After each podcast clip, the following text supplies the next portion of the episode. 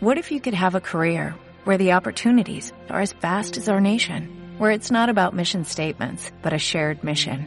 At U.S. Customs and Border Protection, we go beyond to protect more than borders, from ship to shore, air to ground, cities to local communities. CBP agents and officers are keeping people safe.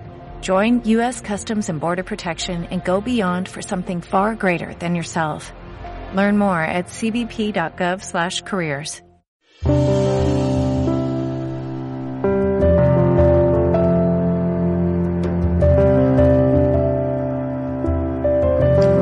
Una persona agradecida es una persona feliz que además esparce felicidad.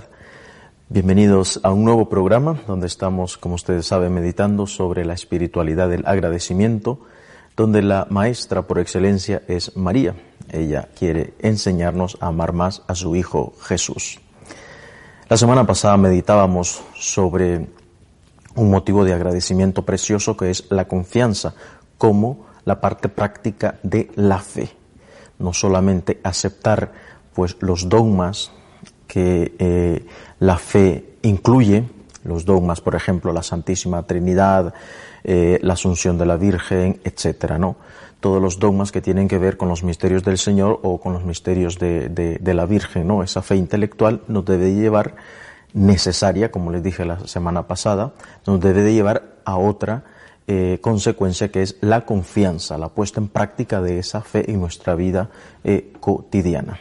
Bueno, esta semana vamos a meditar sobre otro aspecto importante. Si la semana pasada decíamos, le decíamos a Jesús, gracias Jesús, te amo, me entrego a ti fiándome de ti, esta semana le vamos a decir a Jesús, Jesús, gracias, también gracias, te entrego mi corazón. La respuesta del corazón.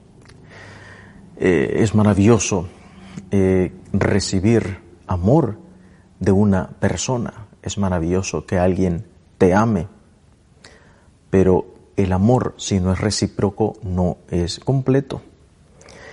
Tiene que ser un amor de ida y vuelta en el que yo reciba ese amor y en el que yo pueda amar también. Entonces así se cumple la circularidad, la reciprocidad del amor. Es maravilloso que alguien me ama, pero es maravilloso también amar a alguien. Eso es lo primero que le debemos, lo siguiente, perdón, que le debemos de decir a Jesús, Jesús te amo. Si lo primero era Jesús me fío de ti, lo segundo es Jesús te amo.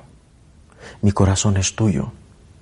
Además, quiero que seas el primero en mi corazón. Jesús el corazón de Jesús quiere reinar en el corazón del hombre. Y esto tiene consecuencias importantísimas, porque Jesús no es un egoísta, no es un conquistador abusivo, malo que entra y destruye todo lo que hay en el corazón, diciendo aquí solo reino yo, o mejor dicho, reino yo y conquisto todo el corazón y aquí nadie más entra más que yo. Ese no es Jesús. Jesús dice, aquí reino yo, pero aquí que también, también caben otras personas.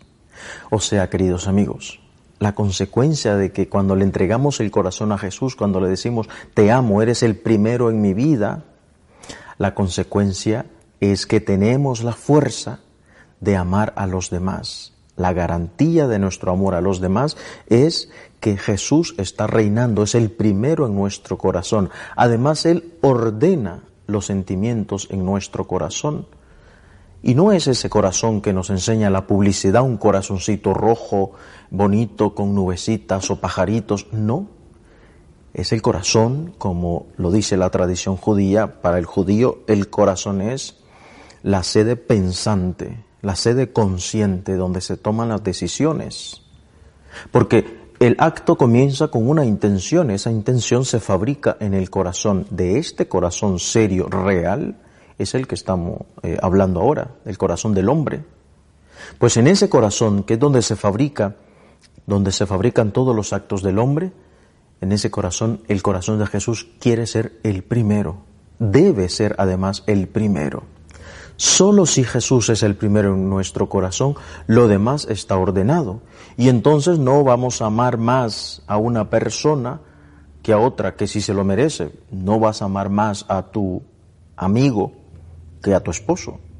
No vas a amar más a otros niños más que a tus hijos. O sea, Jesús va poniendo el equilibrio y el orden en nuestro corazón y los beneficiados son los demás.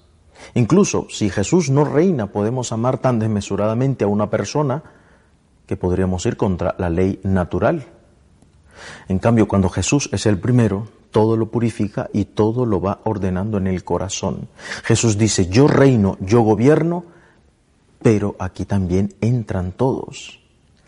Jesús nos dijo, amarás al Señor con todo tu corazón, con toda tu alma, con todo tu ser, esto es ponerle en el primer lugar y al prójimo como a ti mismo. No solo dijo amarme solo a mí y nada más que a mí, sino que amame a mí y ama a los demás pero Él nos da la fuerza de amarle a los demás, de amar a los demás. Jesús le preguntó a San Pedro, Pedro, ¿me amas? Haz esta pregunta para ti mismo, siéntela para ti mismo. María, Juan, Pedro, ¿me amas? ¿Me amas? ¿Soy el primero en tu corazón? ¿Rezas? ¿Oras? Y si me amas, amas a los demás. ¿Qué es lo que hace nuestra madre? Nuestra madre Inmediatamente después de decir, aquí está la esclava del Señor, hágase en mí según palabra, acto seguido la Virgen prepara sus maletas y se va a visitar a su prima Isabel, a visitarla, no, a acompañarla, a estar con ella, porque sabe que su prima le necesita. Ama a Dios con todo su corazón porque es el primero en su corazón, pero su misma obligación como creyente le hace amar al prójimo. Entonces empaca sus maletas y se va a ver a su prima Isabel. Estas son las consecuencias de cuando Dios es el primero en nuestro corazón. Dile esta semana a Jesús, Jesús te quiero, Jesús te amo. Mi amor a lo mejor no es como el de los santos, grande, maravilloso, es poquito, pero te amo. Incluso, Señor, no te amo como debería amarte, pero te amo, Señor. Haz crecer en mí tu amor haz crecer en mí este amor que, que quiere amarte cada día más y dame la fuerza para serte fiel todos los días. Que Jesús, que el corazón de Jesús sea el que reine en nuestro corazón humano. Hasta la semana que viene, si Dios quiere.